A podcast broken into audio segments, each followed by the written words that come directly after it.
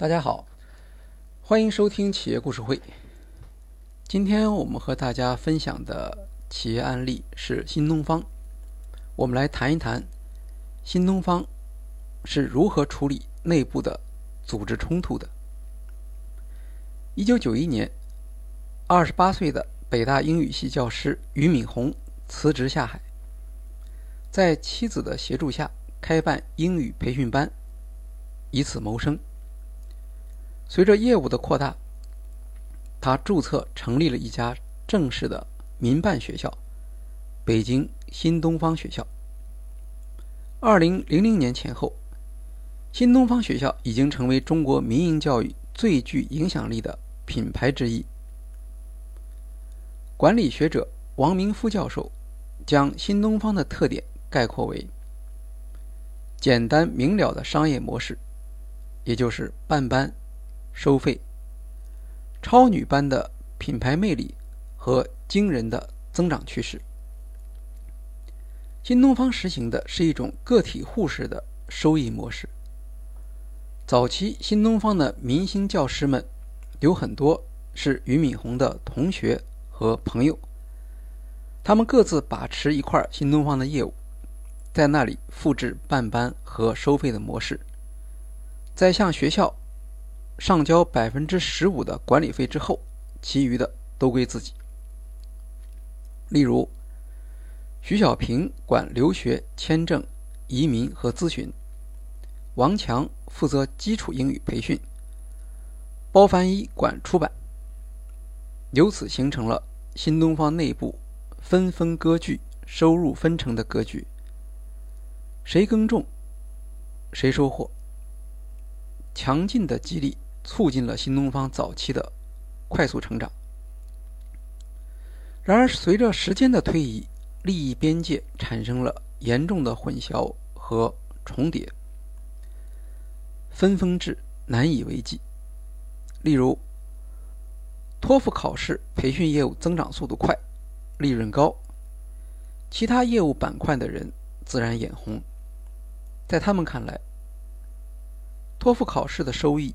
主要是市场驱动的，换成别人做也同样能够做得好。可是，如果允许别人来做，整个学校的品牌又将陷入混乱。除了创业元老内部矛盾，俞敏洪还要平衡创业元老与新东方内部崛起的明星教师，如胡敏等人之间的冲突。从2000年到2004年，新东方高层间产生了极大的分歧，逐渐上升为道德上的谩骂和人格上的攻击。俞敏洪发现自己很难照顾好方方面面复杂的关系，安抚好一个人，往往就会得罪另一个人。在妥协和反复的过程中。俞敏洪常常因为无原则而遭到批评，他的权威和公信力开始受到挑战。二零零一年，出于对大股东，也就是俞敏洪滥用权力的担心，小股东，主要是创业元老们，通过股东会议罢免了俞敏洪的董事长职务。后来，新东方又采取了。联席 CEO 会议的决策机制。然而，大家失望地发现，迫使俞敏洪交出权力后，学校的情况并未得到好转。这从反面证明了俞敏洪对新东方学校的特殊意义。好在学校的招生仍然强劲，新东方品牌如日中天，大家都不希望高层冲突损害学校。俞敏洪与股东们商定，将冲突与学校的日常运行相隔离。为了取得大家的信任，俞敏洪动员自己的家族人员全部退出新东方。俞敏洪还决定当年进行分红，以打消股东们的不安全感。此外，他将自己持有的一部分股份分给管理团队。从而在董事会中获得支持的力量。新东方早期有强烈的江湖色彩，企业议事程序不清，效率不高，形成一个处理和解决问题的稳定机制，是大家共同的愿望。俞敏洪和创业元老们一起建立了议事规则，试图排除由于同学和朋友关系所引起的人情上的不便。创业元老徐小平两次未按规定参加董事会会议，被请出了董事会。直到徐小平向董事会递交工作申请后，才回到董事会。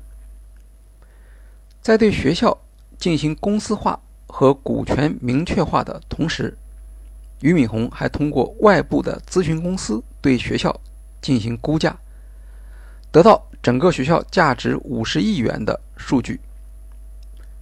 这就为俞敏洪解决冲突提供了一个可能的方向。一方面，承认原来的分配方式是造成当前困局的原因，因此，新东方内部的冲突本质上无关个人道德水平；另一方面，让未来的价值激励大家放弃分歧，找出合理的解决方案。二零零四年，《民办教育促进法》颁布，培训学校的投资收益在法律上获得认可。在此期间，原新东方创业元老们退出管理层，新东方实现了股东与董事会、董事会与管理层的分离，股东间的冲突告一段落。然而，新东方的内部调整。主要解决了创业股东间的利益冲突，而对于从新东方内部成长起来的新兴力量，却照顾不够。例如，以雅思培训和新概念英语培训著称的胡敏和江博，在这一年相继离开了新东方。二零零六年，新东方在美国成功上市，创业股东们。期望的五十亿元价值得到了实现。尽管如此，组织冲突还是对企业留下了一个深深的印记。到了二零一二年的时候，新东方宣布将协议控制方由上市时的十一人股东变更为俞敏洪一人所控制的实体。这一变动。再次令人联想到新东方历史上的组织冲突问题，股票市场对此做出了强烈反应。新东方股票价格一度下挫百分之三十四。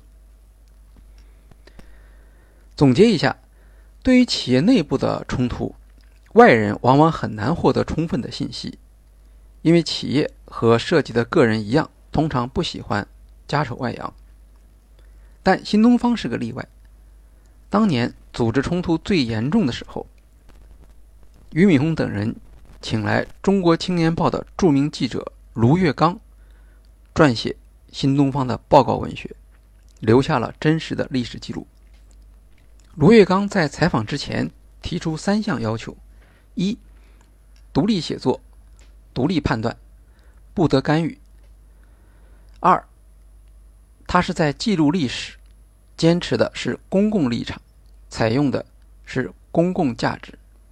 第三，新东方没有审稿权。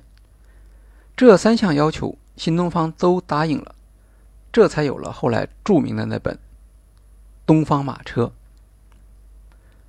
卢月刚回忆说，在访谈时，新东方的创始人都很会说，不需要做什么引导，他们唯恐没有说话的机会。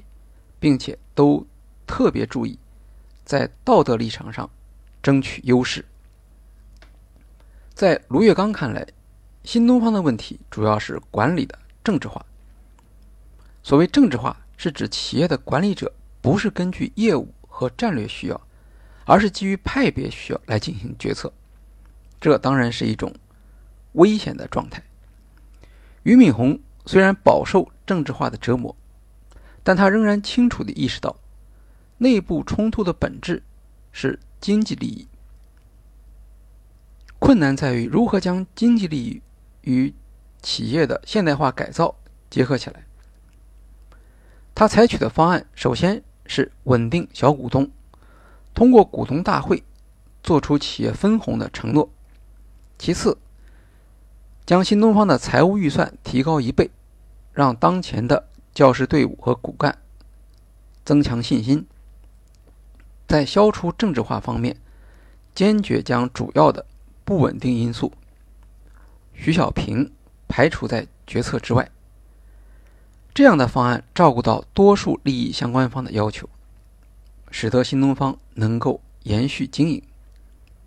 在我们的管理学教材所介绍的几种方法中，俞敏洪在管理冲突时主要采用的是扩大资源基础的方法，也就是增加预算和分红，让更多的利益相关人受益，减少冲突的动机。这一举措能够成功，是因为当时新东方的业务仍然在高速增长。如果一家企业在遇到困难时，对资源的争夺当然会加剧，那么这种方法可能就不大适用了。接下来，人事上的动荡将是不可避免的。好，今天的企业故事会就介绍到这里，谢谢大家。